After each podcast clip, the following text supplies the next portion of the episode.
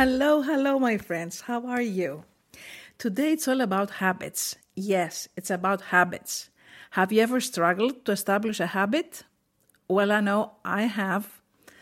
And it's so hard, isn't it? When you try to create a new habit and you keep doing the same thing again and again, and obviously you get the same results. Because you well know that our repeated behaviors establish our habits, and our habits determine our results. So, how can we plant the seeds of a new habit? Sometimes, if not most of the times, it's so hard. Human behavior studies used to say that it takes 21 days of a repeated behavior to root a new habit. 21 days. And I thought it was so simple. And I worked again and again for 21 days to establish a new habit. And it didn't work for me. And you know what? Because recent research stretched this period up to 66 days on average. Well, that was a relief for me because I thought something strange was happening with me. Probably I had to work for more days to establish my new habit. Now, it can be less and it can be more, and it actually depends on the habit itself and the personality of the person who's trying to establish the new habit. So for me, I know for sure I definitely need more than 21 days. Now, how can we do it? How can we plant the seeds?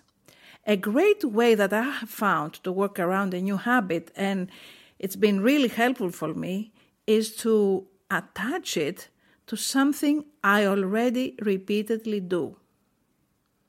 Now, how can this happen? Well, it can be done by using the while word. While I do something, this makes wonders for me. So let me share an example. Let's say that, and I actually have done that.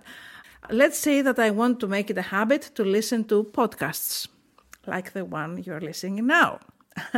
And we all know that we only have 24 hours in our day to fit everything in, at least what's important. So how could I have fit podcasts into my life, which was so important for my growth, for my personal growth? What I did is I listened while I did something else which I had already established as a routine, or I was doing anyway. So I listened while I exercised.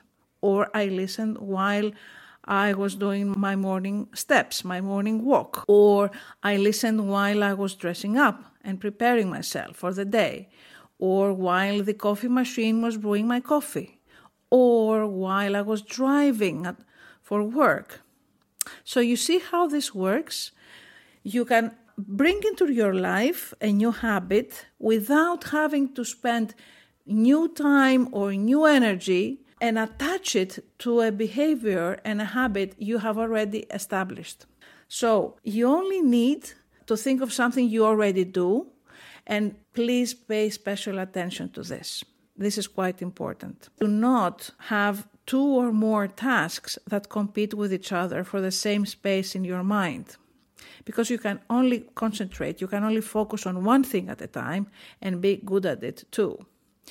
So in this example, there was no problem for me driving and listening to the podcast or while I was dressing or while I was exercising. Okay, so you see how it works. Now, there are two other words that you can use that are time attached, like before and after. But I think this is something you could try at a later stage. The easiest thing that would work for you, and at least has worked for me, is the while.